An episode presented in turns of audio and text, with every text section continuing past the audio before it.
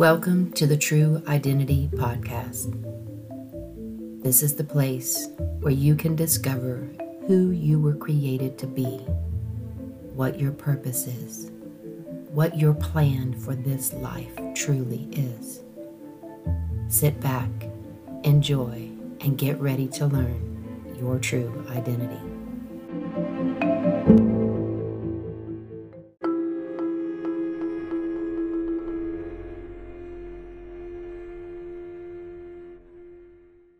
Your mind's number one job is to keep you alive. It's about survival.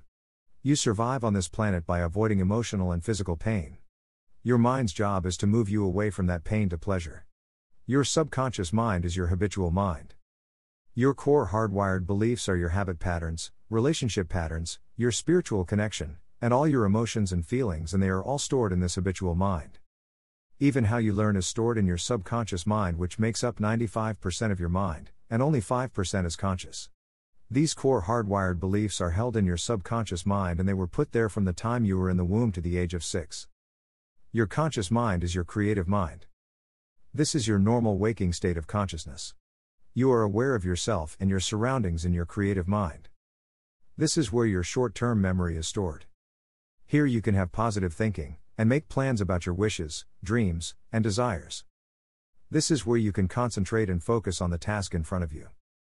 All five of your senses are all connected to your conscious mind. Don't believe everything you think. You have thousands of thoughts a day, and up to 95% of those thoughts are the same as the day before. The sad fact is that around 80% of these thoughts are negative. The reason why is because your brain needs to pay attention, to be on alert for any type of danger or pain, whether it's physical or emotional, to make sure that you survive. Remember the number one job of the mind is to keep you alive. Your mind only responds to the picture you make in your head and the words that you say to yourself.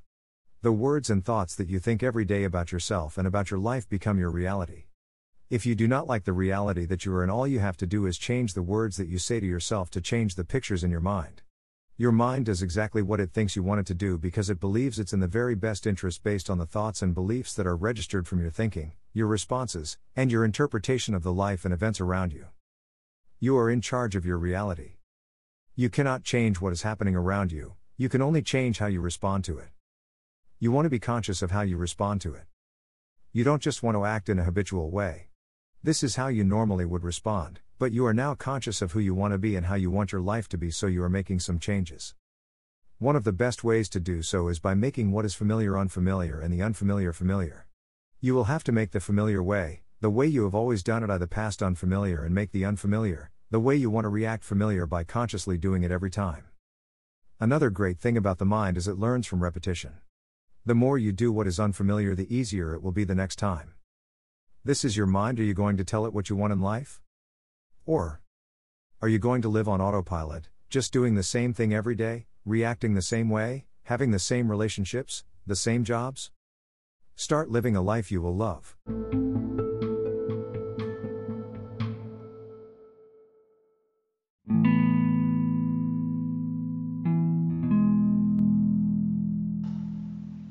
For more information, go to health-of-it.com.